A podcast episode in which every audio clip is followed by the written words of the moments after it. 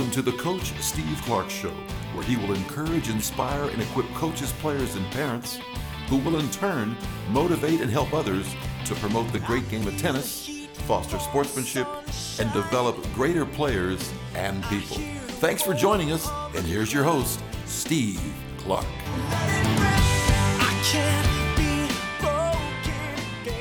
Hello, everyone. Thanks again so much for tuning into the show. Uh, today, we delve into nutrition and the tennis athlete. Um, and as my website and podcast are geared, um, parents, players, old or young, and coaches um, will walk away with something. Um, it's just not for the players. Uh, in fact, uh, coaches and tennis pros and, and parents can learn something here as well about uh, nutrition and hydration. Uh, my guest is Dr. Mark Kovacs. He's a performance physiologist, researcher, uh, professor, author, speaker, and a coach with an extensive background um, in researching with elite athletes. He is known as the go to expert for elite and professional athletes. Uh, corporate executives and performance artists uh, looking for science based programming to optimize human performance. Uh, he holds a PhD in exercise physiology and speaks from firsthand experience as an All American at Auburn University and NCAA doubles champion. Played on the tour for some time, and uh, he's the CEO of Kovacs Institute.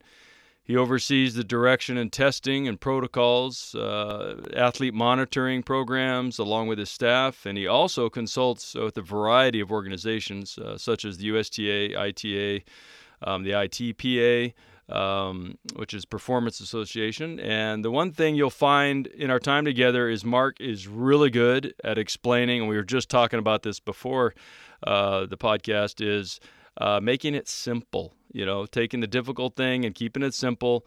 Um, and uh, along those lines, um, I'd like to plug a, a, one of his books that I've used. Um, it's a great book in terms of explaining if how deep you want to go, but it explains the basics in tennis anatomy and what you do about it in terms of your fitness. It's called Tennis Anatomy, your illustrated guide for tennis strength, speed, power, and agility. And there are differences between those things, and you learn that in the book.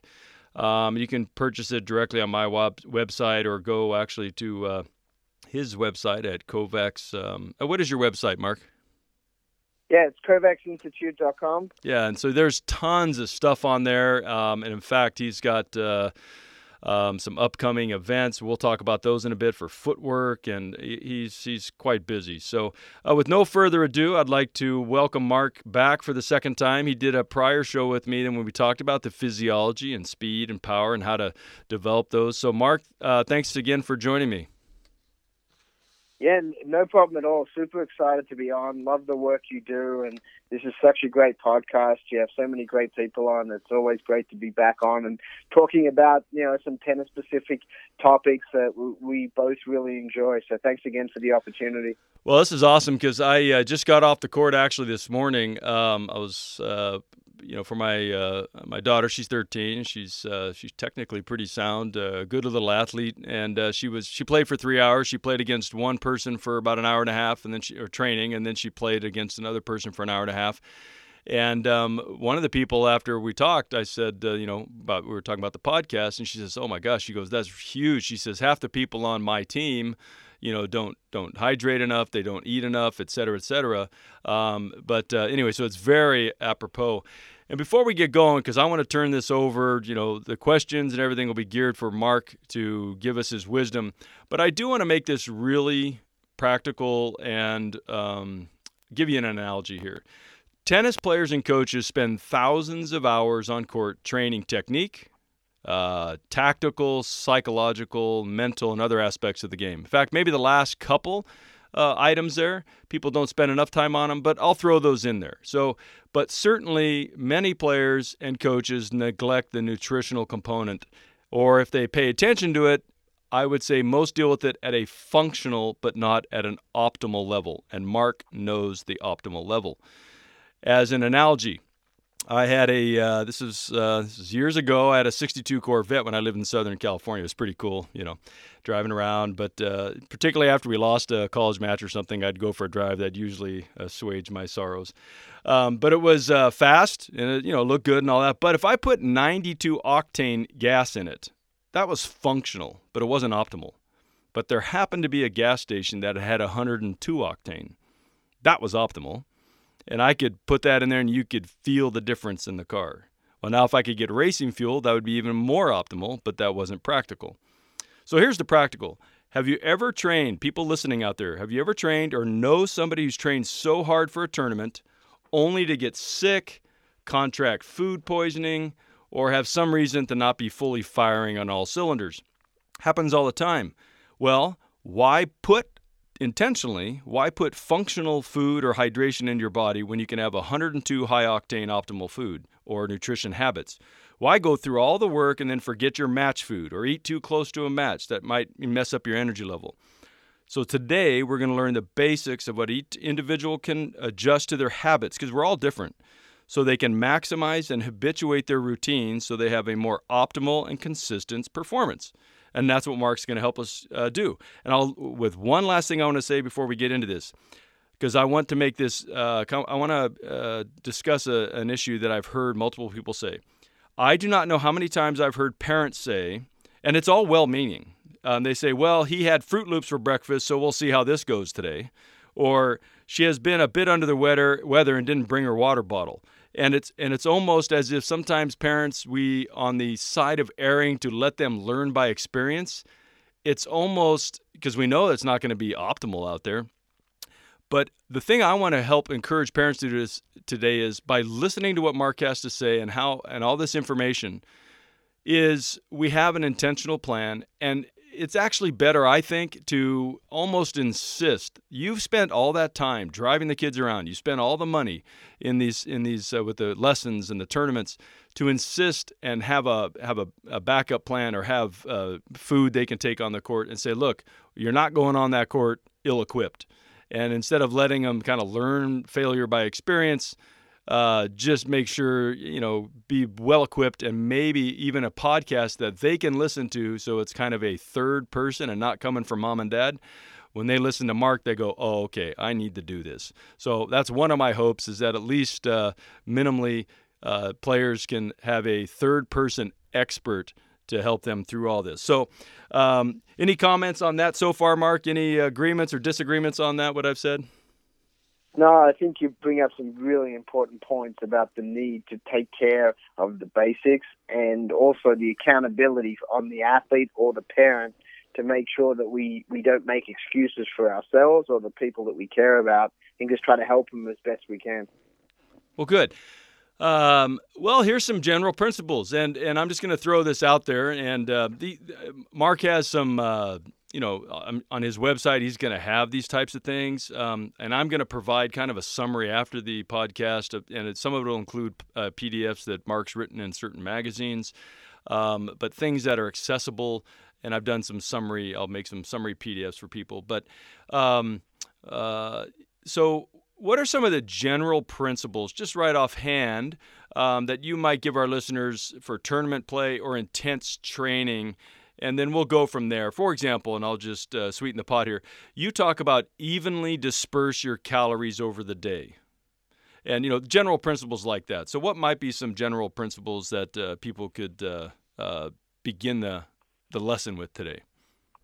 Yeah, no, I, I think the biggest thing is focusing in on the basics, and there's a lot of nutrition basics that most tennis players at every level actually struggle with sometimes is just taking care of the simple needs. And for example, you brought up one, try not to get all your calories in one meal a day. Um, many times people are busy, their schedules, they blame it on the schedule or work or life or school, and that's not really an uh, acceptable excuse. We really want to try to get our calories relatively evenly dispersed throughout the day so we don't get major spikes in blood sugar levels and then major drops. And it's a relatively easy concept. The challenge is many people don't actually abide by it. And if we look at how you eat, many times you eat possibly one or two big meals a day, uh, and then you may have the occasional snack here, but the, the calorie difference is so vast. Like with a lot of our athletes, we do a lot of nutritional analysis and we'll do actually uh, assessing how many total calories are eaten per day, per hour and even down to the per minute average. And the purpose is to highlight that. And some of the athletes we've worked with will have a two to 3,000 calorie difference from one day to the next just based on whether they eat their meals in one large sitting or whether they break them down over the course of a day.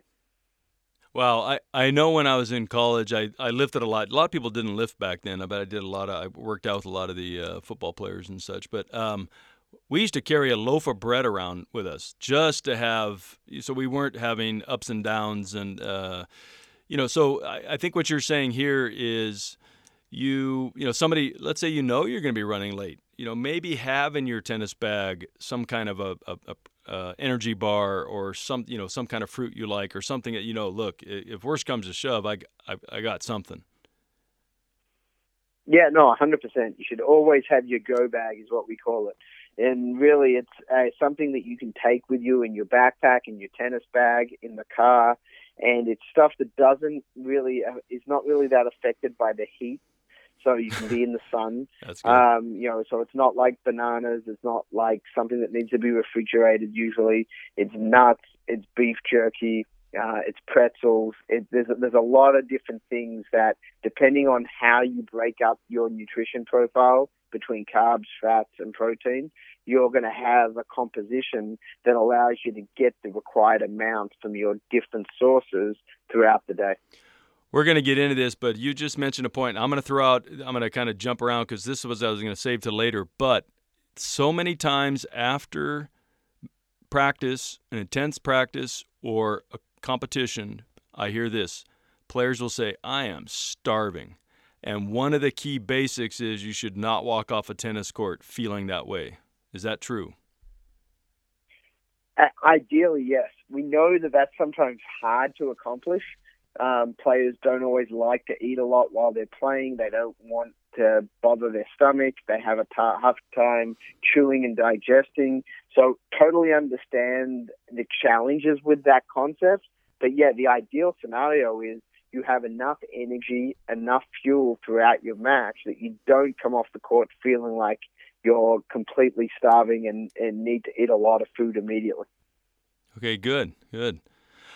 Hydration let's uh, spend some time on this because you mentioned that 66% of athletes are poorly hydrated. I'll I'll I'll, yeah, so, I'll, I'll one up you on that. I think most coaches are poorly hydrated, and I and I'm one of them.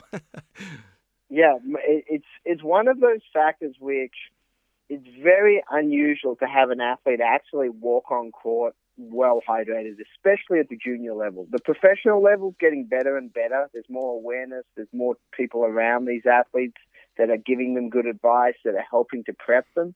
But at the junior level, there's a lot of players that just struggle to maintain hydration, especially in hot, humid environments where you're outside a lot.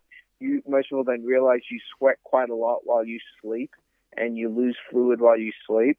So there's a lot of scenarios to easily lose fluid from the body, yet we typically aren't hydrating well enough going into competition and training. The problem is it's impossible to drink enough during training or, or competition to replace what you're losing in sweat. We don't expect you to. But what we do expect is to not walk on the court significantly dehydrated, so you're starting in a significant deficit. So here's a practical to this. Um, one of my low points in my TV, uh, you know, watching the ATP was when Federer gassed out in uh, in the Australian Open. He was he was done, and and I remember watching that, thinking, "Oh my gosh, what's wrong?" And his whether he's dehydrated or the the feet uh, the heat affected him tremendously. His decision making, his ability to emotionally withstand points, even though he won the first set. That is a drastic example of how something can just hit you like a wall. Um, so today, um, uh, as I mentioned with my daughter, I we went out and she played for three hours. So again, she had a, a, tr- a pretty good hard training session for an hour and a half. Then she played some points in a set, etc., with somebody else. And we purposely, I said, just do what you normally do. So we weighed her before, and she's 13, she's teeny, and she's a good little athlete and everything, runs around pretty quick and all that. So I said, do what you normally do. And uh, so that means she doesn't drink a lot of water. And so uh, so we weighed her before and we weighed her after. and she weighs 93 pounds, and she weighed 91 pounds afterwards.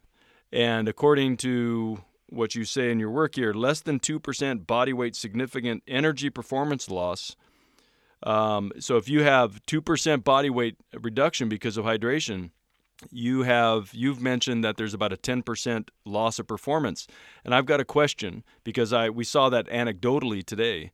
But how do you measure that? like when you have done the studies how do you measure there's a 10 point 10% loss of performance is this just physiological or do you actually find ways for their decision making some of the things they do what do you see and what can we recognize as coaches and parents wow there something's going on because they're definitely different yeah so really really good point when we lose starting at about 2% anything less than 2% body weight loss um, usually you don't see a significant difference in performance. So 1%, 1.5%, you usually don't see a major impact on any aspect of performance.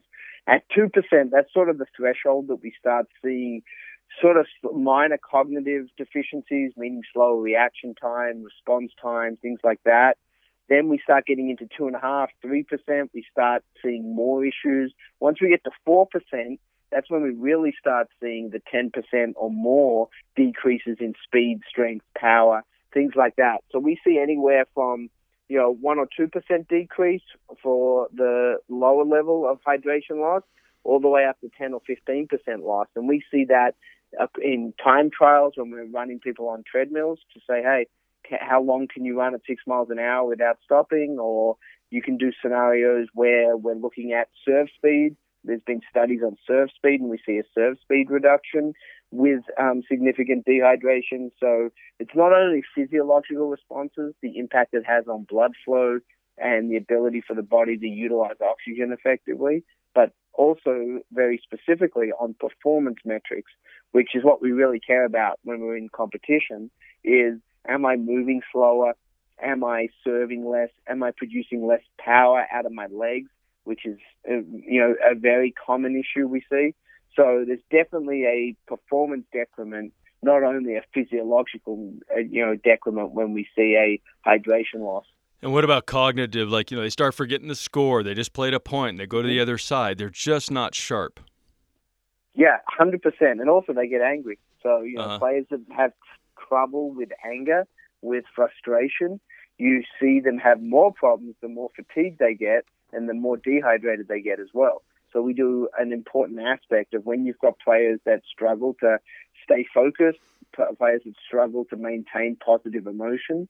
One of the big areas we look at is nutrition and hydration. You know, as long as their fitness level is reasonable, which we're assuming they're in pretty good physical shape, they train pretty hard. How is their nutrition and hydration going into these matches?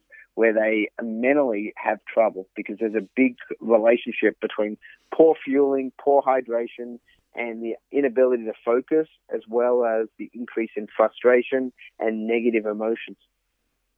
Well, I think one of the the great tips you give, you say, at, you know, don't change anything on match day, but use a practice day, an intense training session to actually kind of rehabituate these patterns. In other words, you know, practice your routines, you know, of hydrating and eating on practice days or a practice match. Don't just all of a sudden do it during a regular match because you don't want to, you know, if, like you said, if your stomach doesn't quite, you know, relate to it well or whatever.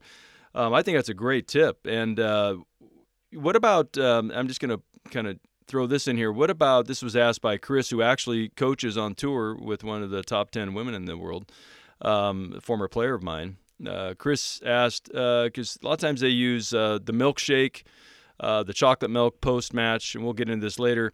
But even during the matches, you know, the Gatorade versus other things, I've used Pedialyte, and uh, you know, for that, um, in terms of the hydration slash nutrients during a match, would you recommend something more like Pedialyte, or, or do you have things or, or a generic brand um, or what do you suggest when somebody really needs to uh, kind of get control of their uh, hydration during a match? Yeah, so with most of the on-court drinks, there's a lot of similarities among the good ones. All of them have usually some form of carbohydrate, so there's a percentage of the drink that is carbohydrate, anywhere normally between about three and seven percent, depending on the brand, style, things like that. Uh, so that's the energy aspect. That's the immediate fuel source. That's the short-term, you know, spike in glucose, which is sugar. So some people give sugar a bad name, and the way we describe sugar is sugar has its purpose. You don't want to be taking sugar throughout the day, random times when you're not training. But if you're in an immediate, high level of training environment, it's the quickest energy source.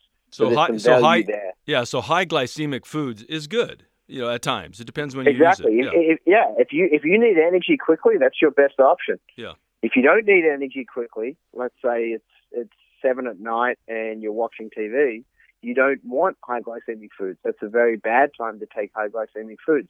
So it's just understanding that it's not everything's good, everything's bad. It's when and how do you implement these different resources that you have access to. So that's one aspect is the carbohydrate aspect of the on-court drink. Then you have an electrolyte component, and that is your sodiums, your potassiums, your chlorides, things like that. And the drinks have usually the good ones anyway have a higher level of sodium than anything else. The reason being is sodium's the major electrolyte lost in sweat. You don't lose very much potassium at all. So potassium is not a major requirement to replace during activity. Potassium plays a huge role in uh, a lot of functions in the body. There's a concept known as a so- sodium potassium pump, which helps with muscle contraction, some stuff related to nerve function. So you do need potassium and you need a good amount, but it's not the major electrolyte loss when we sweat. So, So the- sodium's the big factor. So eating the banana halfway through a match, you know, a lot of people say, "I need a banana." No, if you're cramping already, you're in trouble. It's not the banana. Yeah, exactly. Banana by itself is not a great on-court fuel snack, honestly. A couple of reasons. One, it's mainly a potassium source of electrolyte. Two, it's not the easiest thing to actually digest. There are better compounds out there to digest. So it takes, the reason we say we don't want something that's hard to digest is because it takes blood away from the working muscles and goes to the digestive tract. And that pretty much, you have a finite amount of blood available in the body Mhm. you want it going to your vital organs and specifically the working muscles that you need when you're playing tennis. So anytime you eat something that requires digestion, it takes some blood away from the working muscles. So those are the two big aspects of the on-court drink. And then the third is just the general taste and hydration aspect of it. The reason most sports drinks are flavored, there's actually a, a real valuable reason for that above and beyond water because most people actually drink flavored fluid at a greater rate than plain water. Yeah. So you actually just drink more total fluid, which is a positive. So that is why a lot of the drinks, nearly all the drinks out there, are flavored in some shape or form. So, folks, this is really practical, and I don't want to get too deep in the weeds because we've got uh, some material to cover. But, uh, for example, you know, and I think this is really practical where uh, we talked about the bananas because that's kind of a medium glycemic, right? Mm-hmm. So, so if you have a what's called a you know low on a gly- uh, glycemic index, if you have something that gets into the blood sugar fast, that's okay. So white bread isn't bad. In fact, bagels are one of the best things you can have on a tennis court, a plain bagel, um, because they uh, they get in there fairly fast. Um, but we don't want to have low or slow glycemic things like you know uh, milk. You're not going to drink milk before you go on a court. Um, but you know the high stuff would be like white bread, uh, potato. Like I used to eat a I used to eat a baked potato raw. I mean, not raw, baked potato, but plain, and you just have it and you can nibble on it because it's it's really quick energy. So it's okay, as you said, for these different things. Just know what you're eating. No, exactly, and know when you're eating it as well. Yeah. Uh, because that's that's a big part of this is being prepared, and everyone has different foods that they enjoy and that works for them. I mean, I've had, you know, top 10 athletes in the world that have donuts in small quantities, predominantly sugar based donuts. And it's again, it's on court during activity. Not saying that's a recommendation Right. for everyone, Right. but understanding that, you know, going through things that work for them, um, there's scenarios that, depending on how it's utilized. So, my biggest thing is don't get um, Mm-hmm. swayed or don't get biased by opinion. Understand the facts around Yes. how food gets broken down and how the body utilizes it because there are some consistent physiological things that happen when fuel or food gets broken down and how we utilize it. Well, and this is why he said at the beginning, he said, look, we want to keep it basic and simple, but the principles, and this is what you're saying, the principles are basic and simple, but how you apply those and how they, uh, you know, for different people, it might be a different thing. Like one person might be a donut, one person might even be part of a Snickers bar, and another person, even though you know might have peanuts in it, that would send somebody over the top. So it just depends. Uh, but we're on court. Um, so you're just saying just apply the principle, but for each person it might be a little different. Hundred percent, and also you know, understand that just because someone else can respond well to say a bite or two of a Snickers bar, someone else who doesn't absorb fat very well, Mm-hmm. that Snickers bar or that donut isn't going to work very well because the fat content is going to be too high and it's not going to get broken down as well and things like that. So there are fat burners and there are carb burners out there. And based on your composition and Mhm. your genetic makeup, you will need and respond better to a higher carb diet or a higher fat diet, depending on who you are. So that's why we've got to be real careful about copying other people's Right. diets. Right. We always try to do what the best in the world do, but when it comes to nutrition, we have to be a little careful with just saying, I'm going to eat what that person's eating. That may not be the best strategy. Right, right.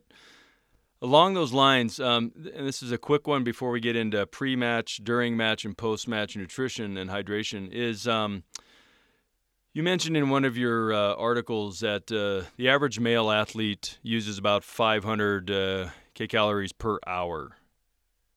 What does a female use? So yeah, that's a really important point because 500 calories an hour is sort of a normal singles match at a relatively moderate kind of level. So some of the pros we work with, we've you know measured them, and they're over a thousand calories an hour in a really hot, humid environment, really tough match, things like that. So that's sort of your range is between 500 to a thousand, depending on the muscle mass of the person. Someone who's taller, bigger, with more muscle mass burns more calories. Right. So you've got to understand a 150 pound athlete uh, versus a 220 pound athlete. The 150 pound athlete playing a tennis match versus the 220. The 220 is going to potentially burn three or 400 calories more. So that's important to recognize. And then on the female side, normally we see about 100 to 200 calories less in the same environment for the female, partly due to muscle mass. Um, and the metabolism usually is a little bit different, so that's the major reason. They usually work as hard, like from the standpoint of how many serves they hit, how much court they cover to within reason. There's a lot of similarities there if they're playing approximately the same level, but a lot of it has to do with the muscle mass differences. Yeah, it would, be, it would be common sense if if, uh, if you're you know six foot two and you're trying to move. Uh, you, you it requires a certain amount of energy to move 200 pounds of muscle mass versus 150. It's just it's pretty simple. But it just take, yeah, it, it just takes more energy to get the same result. well, it's because and the reason I bring this up is I've actually had some uh, physical trainers or people that uh, even run weight rooms that think there is no difference. Like, for example, if you're going to have uh, a, a, a post match uh, or post workout nutrient for somebody, it's the same, and it's not. It's it's and it could be you know for some gals it might be more than some guys. You know, some guys are really slight, some gals are bigger, and it, it but it's not the same. It's uh, you know so anyways, the point is is just like you said, you don't want to take somebody who's really high up in the world and take their diet you also don't want to generalize that everybody's the same because we're not. And uh, so generally, uh, uh, guys are going to ne- need to make sure they have more uh, carbs um, replenished, you know, in that in that 30 minute window after a match, um, you know, than most gals are. Yeah, not not only car- carbohydrates, but we also have protein Right. requirements as well. Right. And there was at one time um, a sense that protein was sort of a equivalent between size of athlete and even gender. So there was a time when 20 grams of protein was sort of recommended as a generic amount. Um, but, you know, like common sense would probably dictate, we do need different amounts for the size of the athlete uh, and the, the work that was performed. So one of the big things with protein is you want high quality sources. And the definition of a high quality source usually is the effect it has on muscle protein synthesis. Mm-hmm. And as a result, it has a lot to do with one specific amino acid, which is called leucine. Leucine. And huh? you want, and that's why you'll hear like animal proteins are typically slightly higher um, on the muscle protein synthesis scale. Uh, normally, they recommend, say, a whey protein is a very popular, quicker releasing, high quality protein. And the main reason is the leucine level in that type of protein is higher than, say, a vegetable protein, um, something like that. So it's not saying the protein in itself is, is, is necessarily better for you in, in the traditional sense of good versus bad. It's more talking about how it impacts muscle protein synthesis and how quickly it can help you recover. Well, that's one of the things we're going to touch on a little later. So uh, this is great. So uh, getting practical. Uh, let's talk about pre-match nutrition general principles. So you say that the closer to the match or the training, the body can't tolerate as much fat, protein, or calories. Um, you mentioned about two to three hours prior to the match, we should have about two to three cups or 16 or so ounces of fluid. And then you kind of stagger it, you know, one hour prior, then 15 minutes prior. I don't know if I've ever seen uh, people, you know, drink, you know, kind of keep their drinking going up like that. So um, if you could maybe just uh, chime in on anything on the general uh, pre match nut- uh, hydration and nutrition, that would be great. Sure thing. So when we're talking pre-match, it has a lot to do with not only the few hours beforehand, which is what we're talking about, the two or three hours beforehand, but also the day before. Mm-hmm. Um, we, we don't want to go into an evening dehydrated in any way. So we don't want to sleep through the night in a dehydrated sort of state. So it's important to make sure that the hydration the day before is appropriate. Um, and then when we wake up, and if we're playing at say 11 or 12, we have a few hours to prep that morning. And normally we're not talking about drinking excessively. We don't want to guzzle a lot the few hours beforehand and sort of, you know, try to get it in. We're not cramming for a test here. We want to be prepared a few days beforehand. Uh-huh. But, you know, 16 to 22 ounces for most normal sort of, you know, adult level, college, um, older high school level tennis players is not that much fluid in a two to three hour period. It's a few sips every 15, 20 minutes. So, you know, it's not a huge amount of fluid. We're not trying to drink, you know, you know, 48 ounces in one sitting or anything like that because there is a real concern sometimes. It's a concept known as hyponatremia, which is basically water intoxication. That's when someone drinks so much fluid that usually water that they dilute their blood. They dilute the electrolytes in the blood because they've just kept drinking and drinking and drinking, and they're only replacing with regular water that doesn't have electrolytes in it. So that's just something to be concerned of. Don't overdrink as well. But normally, what we see, which is the bigger problem, is an underdrinking uh, concern, especially when players are nervous. Players are nervous before a match. They may forget to do the basics, and by being put on a very simple drinking schedule, um, it forces them to make sure they're hydrating uh, appropriately, and it takes one more thing off the table for them to think about. That's uh, yeah, that's real practical. Yeah, and in fact, uh, uh, this would be jumping ahead, but one of the reasons people cramp isn't necessarily uh, the dehydration. It's a big part of it is the nerves you know, and the and the interaction between uh, between the mind and body, you know, in terms of that. So a lot of times people think, "Hey, I need a banana." No, uh, what's going on here is the stress, you know, that's uh, um, involved there. So that's a good thing. That's a, that's a tip to help people when you get nervous to have a habit, to have a ritual you can go through, and that helps calm the nerves a little bit, and it helps you in terms of hydrate. Yeah, most definitely. I mean, the less things that a tennis player has to has to think about, the better they can perform. Uh, indecision is the biggest problem we see in tennis athletes and all athletes is not being clear. Having a plan, even if it's not the best plan, is better than having no plan.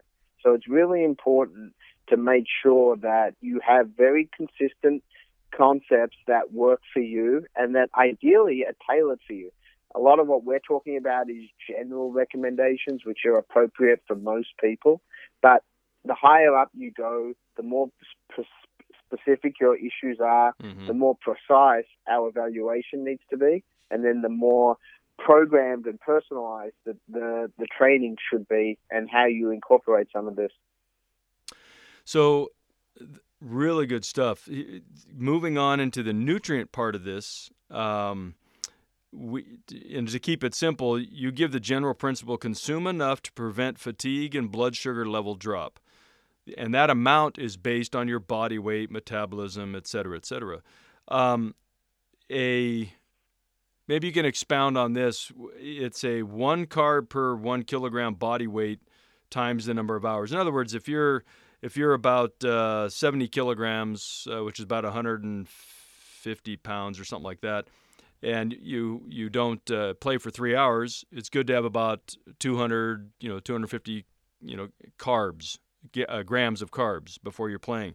Is there a general kind of ballpark idea for people that maybe you could say, look, if it's three hours before or two hours before, this is kind of what you eat? Maybe some real practical uh, examples. Yeah, for sure. I mean, the, the biggest thing is you got to find foods that you enjoy, mm-hmm. and in any diet, whether you're vegetarian, whether you don't like certain foods, there's certain things you're allergic to, whatever restrictions you may have, chosen or otherwise, there's food that we can make work. So we've worked with every possible diet under the sun and figured out a way to make sure they've got their macronutrient nutrient profile appropriate. That's how much carbs, how much fat, how much protein, making sure we're good to go. So, for example, a pre-max, you may have a whole wheat bagel with an egg, a few egg whites, some low-fat cheese, a little side of, say, strawberries or a fruit cup, um, and then you know, and, and then make sure you get your fluid in there, and that gives you a pretty solid pre-match meal with carbs, with a little bit of fat, with some protein, but not excessively on the fat side. It's mainly a carbs with some protein um, situation. You know, so that that's a very simple way to do it. If it's lunch, you know, a typical turkey sandwich is the go-to most of the time when you have tournaments. You have a few hours off between matches, things like that. You know, you'll get about in most sizes, you'll get about a thousand calories in a in a mid-sized kind of sandwich from a, most um, you know convenience stores. You know, fast casual restaurants, things like that. So depending on what topics, of course, you put on it, um, they can add or subtract from that thousand calories. So if you remove the cheese, remove the dressings, things like that, you can drop that down to 600, 700 for most people. If you need the extra calories, want the extra calories, you may add, you know, extra cheese. You may add extra dressings that are calorie rich. So just depending on what you're trying to accomplish, you can adjust uh, very easily uh, those type of options. You mentioned something that's uh, that I think is really helpful. In addition to that, so let's say you've had that meal three hours before the match, and you start feeling, man, I'm feeling a little hungry. You know, before is you talked about maybe 30 minutes prior, have a little applesauce or some crackers or some light fruit or something like that. Yeah, so there's a real interesting concept um, that needs to be accounted for, and people many times make a mistake here. If you're feeling like you need a little extra, and many people do, and many people should consume something, it's the timing of the consumption that many times people make a mistake on. You don't want to pretty much consume anything within about 45 minutes, so 45 minutes to an hour beforehand is a bit of a risky time to eat. The okay. reason being is you you can spike your blood sugar, uh, and then it will drop quite quickly. And usually it drops right when you're about to walk on court. So that's where that's you see good. a lot of exactly, and that's where you see a lot of people. They walk on court, they're a little lethargic, they've got maybe a slight headache, they just feel slow, sluggish, and they don't really know why. And this happens a lot. And the reason is they mistime their pre-match snack. And so the better option, and you see Nadal do it, you see a lot of players do it, they'll actually eat something during the warm up of their match. they'll go on court and they'll take a gel or a chew or a bar or some type of snack pretty much five, ten minutes before they start playing their match. Reason being is you have this response in the body where it notices, hey, I'm getting more calories, I'm getting more carbohydrates in my system, and it pulls it immediately from the bloodstream to the working muscles. So it gets used immediately instead of spiking and then dipping. So it's real, really important to time that pre-max snack appropriately. This is not a full meal. This is just a little snack to sort of make sure that your fuel tank is completely full. So it's a high glycemic type thing. It gets into the blood system pretty quick, but it does. It's not a lot of volume, so you don't feel full. Um, what about something Exactly. like what's something like about a I I've seen these honey straws. They're like a honey stick, and you you know you Yeah. you cut the end of that and That's suck a- that. Yeah, that's a great example of a high glycemic, quick releasing, you know, glucose, you know, or it could be glucose, fructose. There's a few different varieties, but basically it's carbohydrates in the simplest form, easily digestible, um, and it goes in the bloodstream quick. So there's all sorts of brands out there that have something similar, quick releasing, very, very quick to get the energy from it. Uh, and again, timing of that's really important if you have that an hour beforehand, it's going to cause you problems because you're going to get a spike and then you're going to get a dip. If you have it within 10, 15 minutes before your match starts, then it's an appropriate time period to do that. So timing becomes the number one priority when we're talking about those things. Well, this is wh- when I mentioned at the beginning. You could go through all these hours, all this preparation. You feel great, and then uh, you you get messed up because of what you're doing in terms of your eating. So this is a classic, uh, great example that Mark has just shared. That maybe the timing you just changed a little bit there during match now. So we've talked about before the match and now during the match.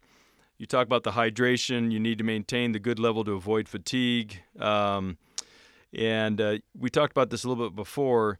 But what happens to the body such that improper hydration leads to things like, you know, errors, cognitive fatigue, you know, things like this? So what happens to the body? So uh, we lose. You mentioned about losing leg strength, etc. I mean, just real briefly, like, so people understand. Hey, look, if you don't hydrate during the match, this is what happens. Yeah, so in simple terms, what's happening is you, you don't have as much fluid in the system. Is is exactly what's happening, and that fluid uh, is is blood, and you know the the blood doesn't get to the working muscles as effectively. The oxygen capacity that is available is slightly reduced. So all these things that typically happen relatively seamlessly, and the body's great at you know, maintaining a, an appropriate level for enzyme function, for ability to shuttle oxygen effectively to the needed areas of the body, that's uh, impacted a little bit. Uh, a slight dehydration impacts it just slightly, whereas pretty severe dehydration impacts it pretty severely. So that's why there's a spectrum of results based on how the body adjusts and adapts to those. But that's really, in simple terms, what happens.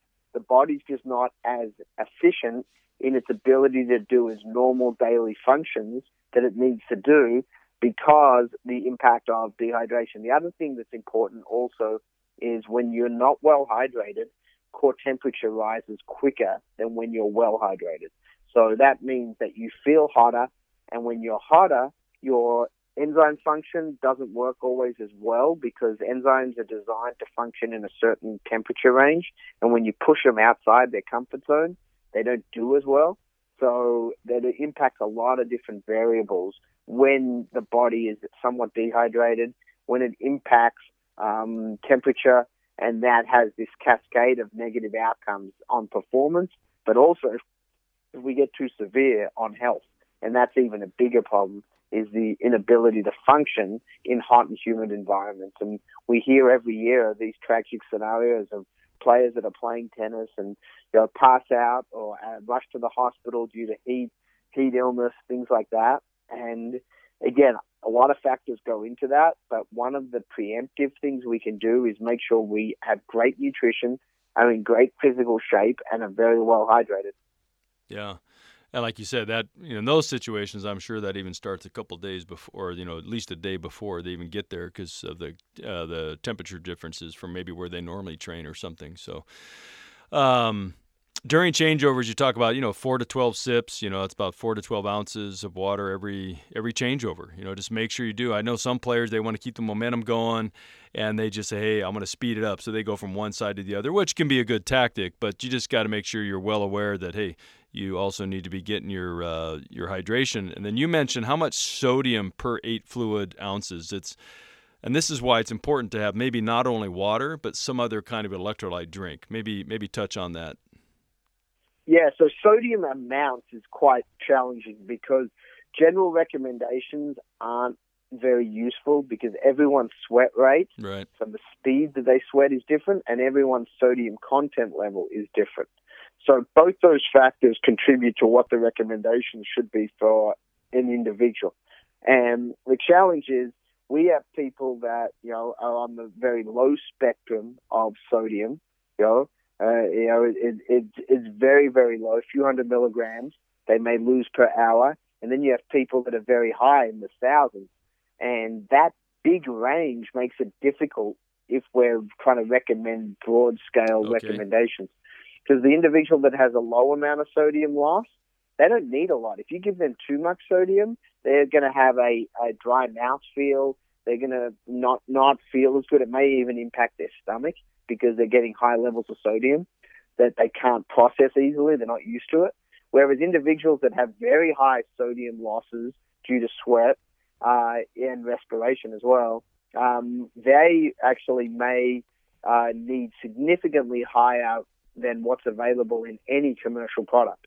So when we work with our athletes, we do a, a sodium analysis and we do a sweat rate analysis. The reason being is we don't want to under recommend and we definitely don't want to over recommend sodium or hydration. So we need to know the exact range that's most appropriate for that athlete. So for your So- average your average Joe who doesn't have uh, the the privilege of having you do an analysis on them, what would um, what would be something that's pretty mid range? You know, Sure. they have their water, and what what maybe uh, a product out there they might like besides Pedialyte. You know, if they want to don't want to do that because that can be a little expensive, or you get the generic brand that has that in there. What might be some options? Sure thing. So, you know, if you go, the cheapest option is a Gatorade Powerade type product that's out there, gas station based, supermarket based, very accessible. Uh, that's a starting point because that's actually considered a low sodium product. Most people don't realize, but Right. a Gatorade is considered a low sodium product. Right. It's significantly less than any canned soup that's out there.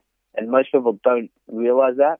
They think there's a lot of electrolytes in Gatorade, and Mhm. there really isn't for an active adult, an active player. So normally, what we recommend is usually you go and you'll get um, a salt packet from McDonald's or Burger King or something like that, similar size amount, you know, um, you know, uh, uh, and then you put either half or a full packet into a 20 ounce bottle. Shake it up, and you've got your extra sodium that you may need. But again, you got to be a little careful with how much sodium because especially if you got blood pressure issues, Right. things like that, Right. listen to your doctor.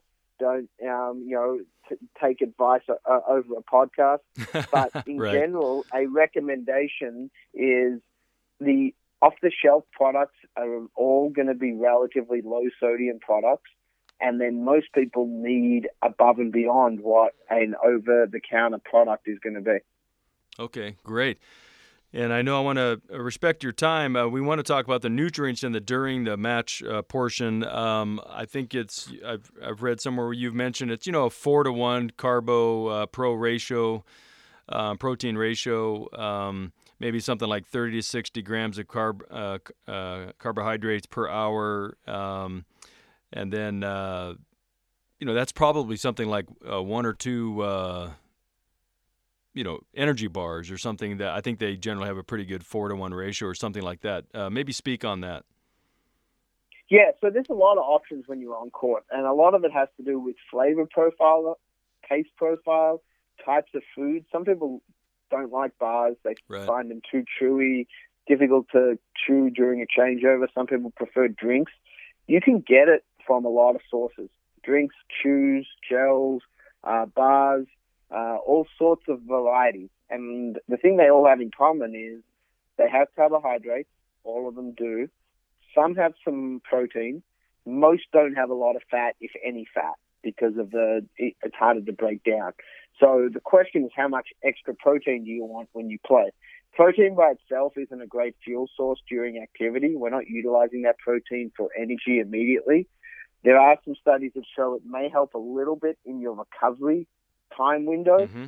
The sooner to activity you get protein. But in general, most scenarios recommend the carbohydrates as the priority during that time window. A little bit of protein is fine. Just don't go over that four to one sort of ratio of carbohydrates to protein. We don't want like a 50 50 split on carbs and protein. Right. So that's the important thing to remember. And then post tennis, that's when the protein becomes a bit more of a priority to help with recovery, repair, uh, and, and getting the body ready for the next exercise bout. Well, here we go. I, would like to touch on this uh, post match, and I think there's a lot of things that are. Um, I think there's a lot of things that are neglected about this, and this is, you know, people play the match and go, "Whew, I'm through that one. Okay, let's," you know, then then they don't realize that what you do after this is really important in terms of preparing for not only the next match if you have one that day, but the next day, even if you don't have a match following, you know, that that same day. Um, your your muscle glycogen, you know that that's your energy is the the carbohydrate energy is being pulled from those muscles, and within, from what I understand, within 30 minutes or so of of uh, uh, extensive exercise, those muscles are they're hungry. They they that's when they're receptive for that uh, for that rebuild, and we need to get carbos and protein in there. Can you speak to that? Yeah, sure thing. So, you know, there's this concept of, you know, after you exercise, your body's being broken down. You're either in an anabolic state or a catabolic state. A catabolic state is breakdown. And when you're training for tennis, when you're playing matches, your body's getting broken down. You're not developing or growing or adapting at that time. You're actually being broken down. What you're trying to do is shift your body from a catabolic or breakdown state to an anabolic or growth state. And the sooner uh, after competition or training, you can consume fluids, carbohydrates, and proteins predominantly. The quicker you can shift from breakdown to repair or recovery. So that's why it's recommended to try to get as much of this good nutrition in the athlete as soon as possible after they play. Normally, what we recommend is to try to have them do an active cool down of some sort, whether it's on a bike or like jog, something along those lines. And while they're doing that, they're going to be consuming their post match snack. It's not a full meal, it's a snack. Usually it incorporates 30 to 60 grams of carbohydrates and about 20 to 30 grams of protein. You know, so that's a, a few hundred calories, probably two to 400 calories, depending on the size of the athlete. It's easy to digest normally. It's usually a shake of some sort. And then they're going to go and shower. They're going to stretch. They're going to speak to friends, whatever it is they do. If they're pro, they're going to do media, all that type of stuff. And then about an hour to two hours after the match, that's when they're going to have their sit down meal where they're going to probably consume a thousand to fifteen hundred calories, maybe up to two thousand calories, depending on how hard the match was. Yeah, and that I think that uh, that um, carbohydrate uh, level you mentioned, that's I, I, looked this. I was looking around the kitchen actually, and that'd be something like even a raisin uh, a raisin bagel. That's about 250 yeah. calories, and it's got about the almost the four to one uh, protein uh, carbo protein that we're talking about. I mean, obviously, if you don't like that, there are many other things, but. And then you mentioned no, about exactly. Yeah, and, that, and that's the that's the important part. It doesn't have to be a shake or anything like that. It can be whole foods. It's, it's, there's nothing wrong with foods as an option. The reason the shakes are liked a lot is because they're easy to travel with. Um, they go down quickly, so you can do them while you're doing something else. Right. But yeah, there's every option that's available in a shake format or a bar format is available in in full food as well. Yeah, and then you mentioned uh, obviously real critical is uh, is any hydration loss. You know, 20, 24 ounces per pound loss. Now, ideally, you don't want to have that pound loss, like I mentioned. Uh, you know, with my daughter in our experiment this morning. You know, uh, I remember coming home when I when I uh, even swam when I was uh, younger competitively. I'd come home, I'd be five pounds lighter, and you don't necessarily think you're sweating, but you're losing a lot of water and the same thing with even coaching. You talked about respit, uh, you know, your uh, you lose a lot of fluids through just respiration. Just talking on mm-hmm. this podcast, I get de- you can get dehydrated, and so when you're out there coaching for a long period of time, or then you're running and breathing, even even if you're not a sweater externally, you're breathe you're losing a lot of fluids through the mouth. So is it reasonable to think that they're not going to lose? Is the goal not to lose any weight uh, because of the hydration, or generally most people are going to lose a pound or two, and you just got to get that fluid in with the 20 to 24 ounces per pound? Yeah, exactly. We we expect a pound or two, especially in a high level uh, athlete that is playing in hot and humid conditions, because we know sweat rates on the guy side, for example, for most guys is somewhere between one and a half to three. Um, you know, uh, so what we're losing there is pretty significant. We have a pretty big range, so we're trying to replace that that's lost. So we can't do that on court with just regular drinking. It's it's it's not feasibly possible. Mm-hmm. So that's the important part is making sure that your athletes don't expect to be even when they get off the court, but we don't want to be five or seven pounds under our pre-weight. One to two pounds is pretty acceptable because we know within an hour we can replace that with 20 to 24 ounces, maybe even up to 30 or 34 ounces of fluid uh, in that hour or so after we finish. And I think the key is that, like you say, it's it's right away because I think a lot of people the first thing they do after they play, if they're on a team, a high school team, or if they're on a college team, or even if they're playing a tournament, is they're going to go. You know, most people don't go out and stretch, don't hydrate, or like you say, take the snack. It's maybe socialize, go talk to parents, or things like that. So you got to make sure that you're disciplined, and you can still do that, but just do it while you're. You know, you can talk and socialize while you're stretching, while you're hydrating, and eating your uh, your snack. Yes, most definitely. And the nice thing now, you see it at the professional level, you even see it at the college level in most environments. This is pretty much well accepted now. So we're seeing a lot of people understanding that the recovery shake is sort of a standard, just like, you know, putting your shoes on before matches, taking your shoes off after matches. It sort of is part of the uh, locker room uh, environment now. Most players do it. Uh, and that's a great thing because that's easy to do, easy to implement, doesn't impact schedule, uh, but it can help with your recovery process.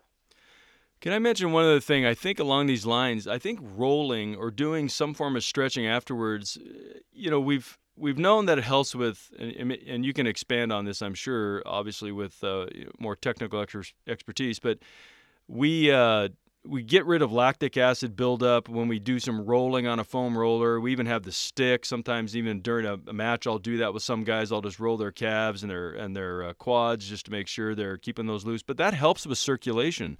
So if we're dehydrated, and you know, so we get off a court, we need to hydrate and do some rolling. Doesn't that help with the circulation, getting the nutrients through the body, and get you looser?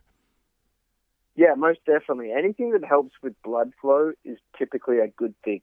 So this actually ties into one of the big challenges out there with a lot of people is overusing, say, ice or even ice baths as a recovery modality because it slows, actually shunts blood to the area.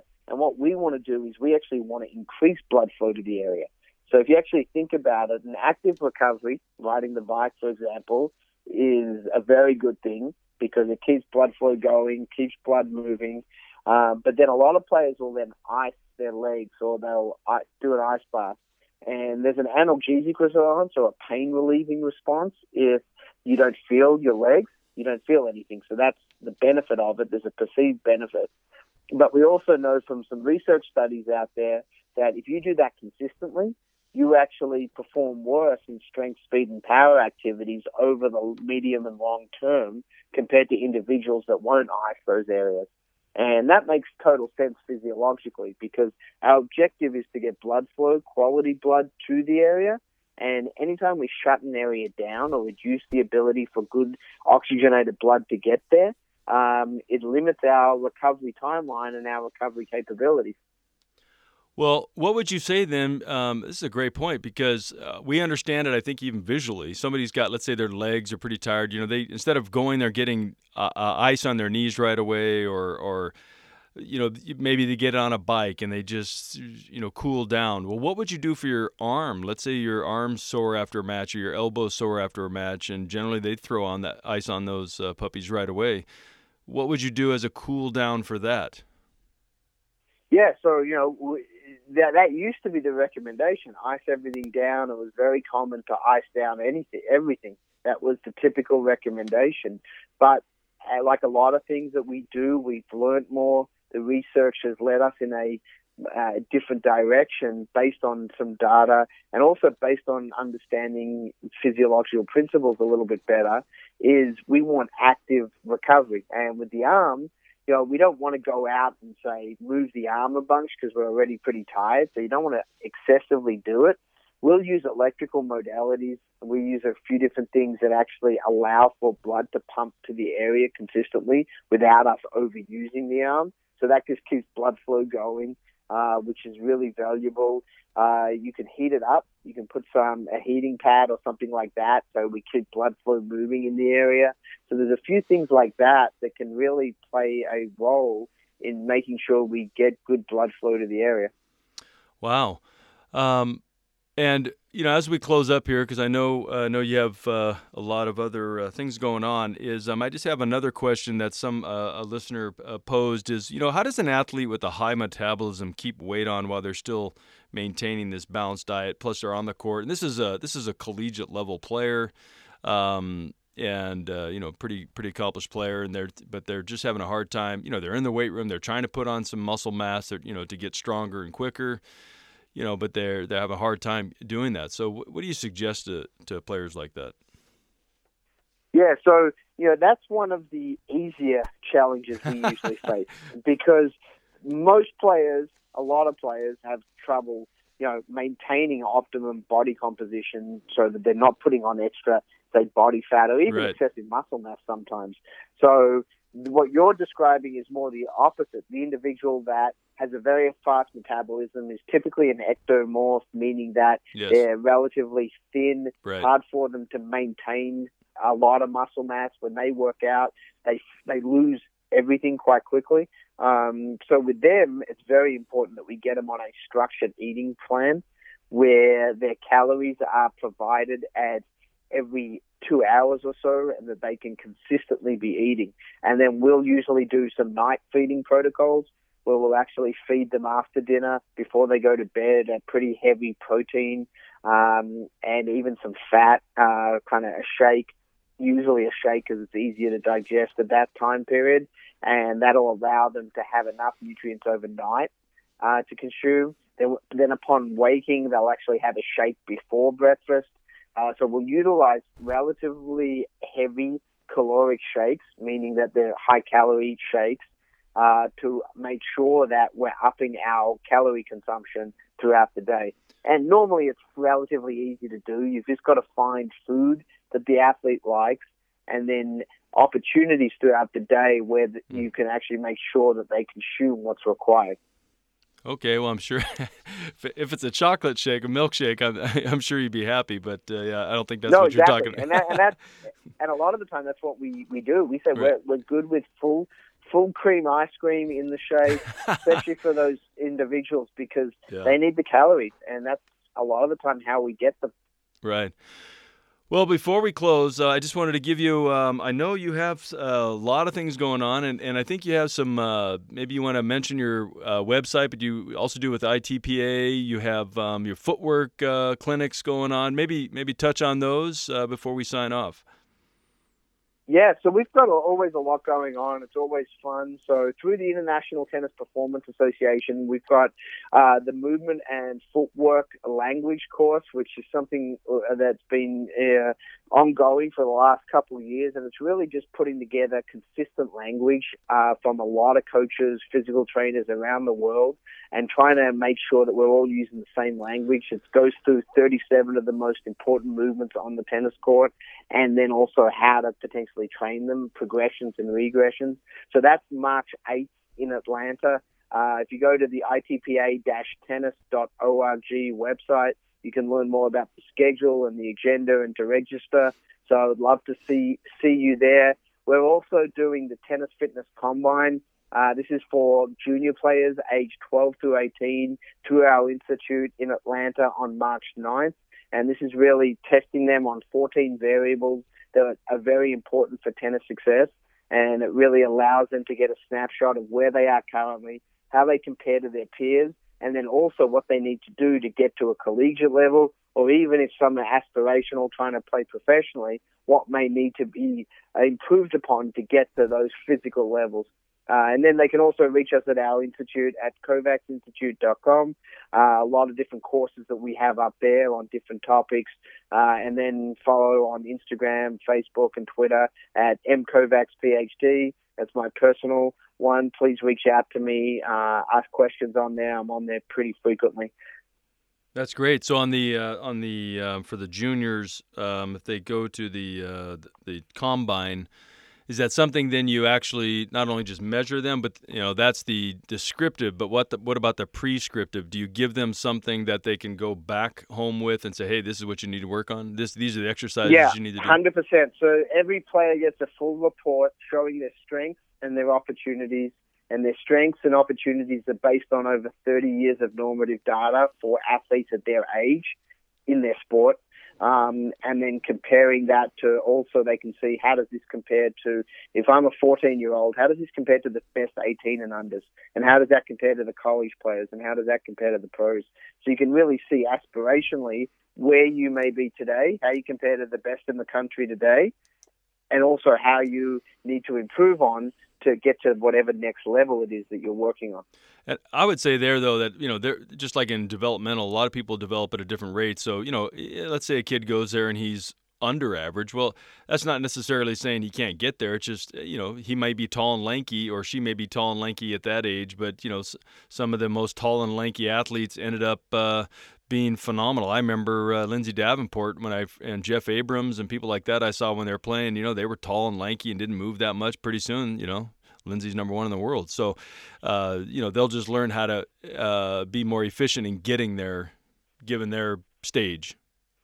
Yeah, mo- most definitely, and that's the biggest thing. Is it's not talking about one specific variable. It looks at these 14 areas that you need to be good at most of them. Not all of them, right. but most of them to be a successful tennis player.